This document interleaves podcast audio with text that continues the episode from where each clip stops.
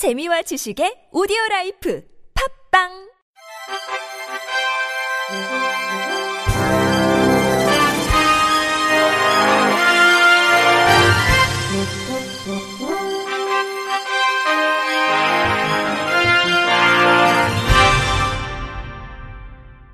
청취자 여러분 안녕하십니까? 1월 2일 화요일 2018년에 보내드리는 첫 KBS 뉴스입니다. 지난달 30일 장애인 건강권 및 의료 접근권 보장에 관한 법률 시행으로 올해부터 장애인 건강 상태 개선, 의료 서비스 이용 격차 해소를 위한 장애인 건강 주치 의제, 장애인 건강검진기관 지정, 재활의료기관 지정 제도 등이 도입됩니다. 이와 함께 국가 차원의 장애인 건강 정책을 체계적으로 추진하기 위해 중앙 및 시도별 장애인 보건의료센터가 지정 운영되며 의료기관 종사자들 대상으로 장애인 건강권 교육도 실시됩니다. 보건복지부는 특히 장애인 건강주치의제 등 장애인 건강보건관리 사업은 국정과제에 포함돼 지속적으로 추진될 예정이라고 밝혔습니다. 한국장애인 고용공단은 정부의 공공부문 비정규직 근로자 정규직 전환 방침에 따라 비정규직 173명의 정규직 전환을 완료했다고 밝혔습니다. 이들 중 기간제 근로자는 117명, 용역 근로자는 56명으로 임금은 직무 등급에 기반한 임금 체계를 적용해 지급할 방침입니다. 이 밖에 정년이 지난 용역 근로자 고령자 37명은 기간제 근로자로 직접 고용하고 전산직 콜센터 용역 근로자 35명에 대해서도 내년에 추가로 정규직 전환을 검토할 예정입니다. 공단 조종란 이사장은 체계적인 인사관리 체계를 수립하고 조직 융화 및 사기 진작을 통해 차별 없는 조직 문화를 조성해 나가겠다고 말했습니다. 아주대학교 의료원이 장애인 고용 우수기관에 선정돼 경기도지사 표창을 받았습니다.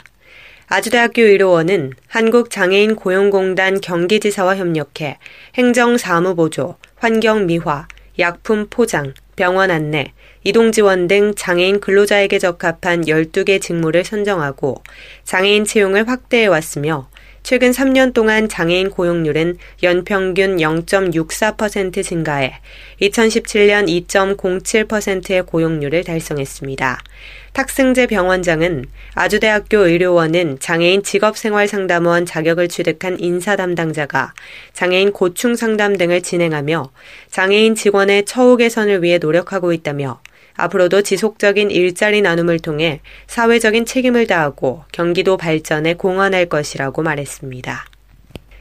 KB증권이 서울시립 노원 시각장애인 복지관으로부터 사랑의 안마 서비스를 통해 시각장애인 다수를 고용한 공로를 인정받아 감사패를 받았습니다. 사랑의 안마 서비스는 KB증권이 직접 채용한 시각장애인 헬스키퍼를 인근 노인복지센터 등에 배치해 치매 어르신 및 저소득 독거 어르신들을 찾아가 안마 서비스를 제공하는 사회공헌 활동입니다. 2010년 2월 2명을 채용한 것을 시작으로 8년째 이어온 사랑의 안마 서비스는 KB증권의 지역사회 밀착 사회공헌 의지와 어르신들의 큰 호응에 따라 지속적으로 확대돼 현재 영등포 및 강남 소재 6곳의 봉사센터에서 헬스키퍼 13명이 활동 중입니다. 이하영 KB증권 경영지원본부장은 노원 시각장애인 복지관이 우수한 헬스키퍼 인력풀을 제공해 사랑의 안마 서비스가 KB증권 대표 사회공헌 활동으로 자리 잡을 수 있었다며 앞으로도 다양한 직무 개발을 통해 취업 취약계층인 시각장애인들에게 꾸준한 취업 기회를 제공하기 위해 노력할 것이라고 말했습니다. 올해부터는 세계 최고봉인 에베레스트에서 시각장애인의 등정 성공 소식을 듣기 어려워질 전망입니다. 네팔 일간 히말라얀 타임스 등에 따르면 네팔 정부는 최근 산악 규정을 개정해 시각장애인과 두 다리가 없는 장애인 등은 원칙적으로 에베레스트 등 히말라야 고봉 등반 허가를 받지 못하게 했습니다. 네팔 정부는 또 에베레스트 등을 등정하려는 이는 경력에 상관없이 누구나 최소한 한 명의 가이드를 동반하도록 해 단독 등반을 금지했습니다. 네팔 문화관광부는 등반을 안전하게 하고 사망 사고를 줄이기 위해 이 같은 규정을 개정했다고 밝혔습니다. 이 같은 등반 요건 강화에 일부 산악인들은 불만을 나타냈습니다. 아프가니스탄에서 두 다리를 잃은 미국인 하리부다 마가르는 앞서 이러한 조치는 차별적이고 부당하다면서 네팔 정부가 어떻게 결정하든 간에 에베레스트 산을 오르겠다고 자신의 페이스북에 글을 올렸습니다.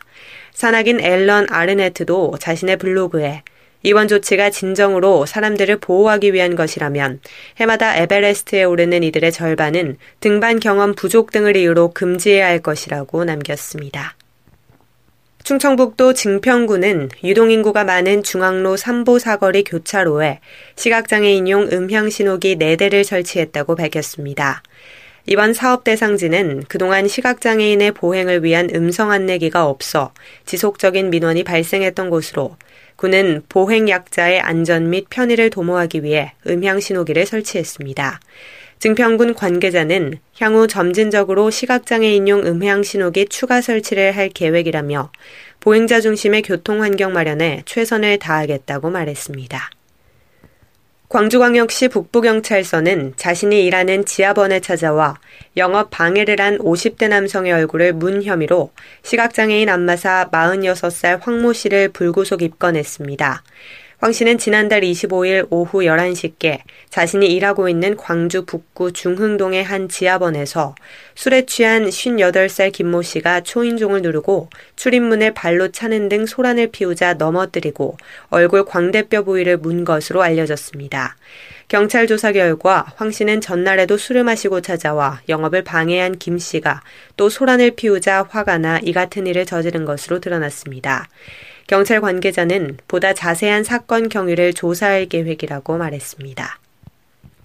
장애인 특별 전형을 악용한 입시 부정 사건의 파장이 커지고 있는 가운데 대학 두 곳에서 적발된 부정 입학생 4명이 브로커에게 1억 2천만 원을 건넨 사실이 확인됐습니다. 이들은 또 수능 시험을 볼 때 허위 문서로 혜택도 받았습니다.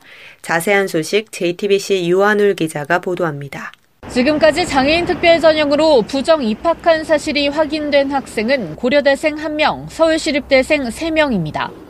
이들은 2013년과 2014년 위조한 장애인 증명서를 내고 특별 전형에 응시했습니다. 증명서를 위조해 준 건 서울 대치동의 입시 브로커 A씨입니다. A씨는 6급 시각 장애인이었습니다. 자신의 장애인 증명서에 학생들의 개인 정보를 넣어 가짜 증명서를 만들어 준 겁니다. 그 대가로 1인당 약 3천만 원씩을 챙겼습니다. 부정입 학생 4명 중 2명은 허위 병원 진단서를 내고 수능 시험도 시각장애인들과 함께 치렀습니다. 6급은 경증 시각장애로 분류돼 시험 시간을 보통 수험생의 1.5배 쓸 수 있습니다. 경찰은 이 부분에 대한 조사와 함께 공문서 위조 등의 혐의로 학생 4명을 입건할 방침입니다. A씨 외에도 다른 브로커 한 명이 부정 입학에 개입한 정황도 포착됐습니다. 경찰은 이들이 개입한 부정 입학 사례가 더 있을 것으로 보고 수사 범위를 넓히고 있습니다. 교육부도 현재 진행 중인 장애인 특별 전형 합격자 실태 조사를 수능 부정 응시 여부로까지 확대할 방침입니다. JTBC 유원울입니다. 끝으로 날씨입니다. 내일은 전국이 대체로 맑겠습니다. 하지만 강원 영서와 충북 북부, 경북 북부 지역에는 한파특보가 발효 중인 가운데 당분간 중부 내륙은 아침 기온 영하 10도 내외로 굉장히 춥겠으니 건강 관리에 유의하시기 바라겠습니다. 내일 아침 최저 기온은 마이너스 13도에서 0도, 낮 최고 기온은 마이너스 1도에서 7도가 되겠습니다. 바다의 물결은 서해 앞바다 0.5에서 2m, 남해 앞바다도 0.5에서 2m, 동해 앞바다는 1m에서 2.5m로 일겠습니다. 이상으로 1월 2일 화요일 새해 첫 KBIC 뉴스를 마칩니다. 지금까지 제작의 류창동, 진행의 조소혜였습니다. 새해 복 많이 받으십시오. 고맙습니다. KBIC.